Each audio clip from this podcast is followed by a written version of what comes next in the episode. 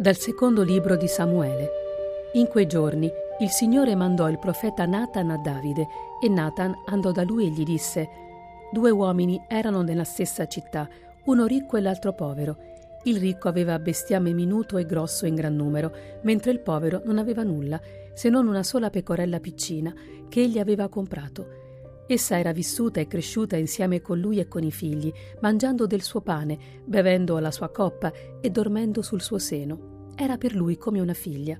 Un viandante arrivò dall'uomo ricco e questi, evitando di prendere dal suo bestiame minuto e grosso quanto era da servire al viaggiatore che era venuto da lui, prese la pecorella di quell'uomo povero e la servì all'uomo che era venuto da lui. Davide si adirò contro quell'uomo e disse a Nathan: Per la vita del Signore, chi ha fatto questo è degno di morte. Pagherà quattro volte il valore della pecora per aver fatto una tal cosa e non averla evitata. Allora Nathan disse a Davide: Tu sei quell'uomo. Così dice il Signore Dio di Israele. La spada non si allontanerà mai dalla tua casa, poiché tu mi hai disprezzato e hai preso in moglie la moglie di Uria Littita. Così dice il Signore: Ecco, io sto per suscitare contro di te il male dalla tua stessa casa. Prenderò le tue mogli sotto i tuoi occhi per darle a un altro, che giacerà con loro la luce di questo sole, poiché tu l'hai fatto in segreto, ma io farò questo davanti a tutto Israele e alla luce del sole. Allora Davide disse a Nathan, Ho peccato contro il Signore. Nathan rispose a Davide, Il Signore ha rimosso il tuo peccato, tu non morirai. Tuttavia, Poiché con questa azione tu hai insultato il Signore, il figlio che ti è nato dovrà morire. Nathan tornò a casa. Il Signore dunque colpì il bambino che la moglie di Uria aveva partorito a Davide e il bambino si ammalò gravemente. Davide allora fece suppliche a Dio per il bambino, si mise a digiunare e quando rientrava per passare la notte dormiva per terra.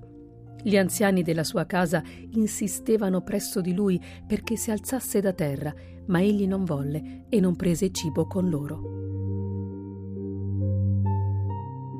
Dal Vangelo secondo Marco. In quel medesimo giorno, venuta la sera, Gesù disse ai suoi discepoli, Passiamo all'altra riva. E congedata la folla lo presero con sé così com'era nella barca. C'erano anche altre barche con lui ci fu una grande tempesta di vento e le onde si rovesciavano nella barca, tanto che ormai era piena. Egli se ne stava a poppa, sul cuscino, e dormiva. Allora lo svegliarono e gli dissero, Maestro, non ti importa che siamo perduti? Si destò, minacciò il vento e disse al mare, Taci, calmati. Il vento cessò e ci fu una grande bonaccia. Poi disse loro, Perché avete paura? Non avete ancora fede? E furono presi da grande timore e si dicevano l'un l'altro chi è dunque costui che anche il vento e il mare gli obbediscono? E tante volte anche noi, assaliti dalle prove della vita, abbiamo gridato al Signore, Signore perché resti in silenzio e non fai nulla per me?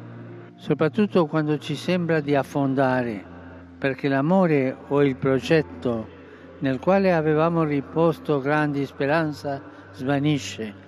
In queste situazioni anche noi ci sentiamo soffocare dalla paura e come i discepoli rischiamo di perdere di vista la cosa più importante.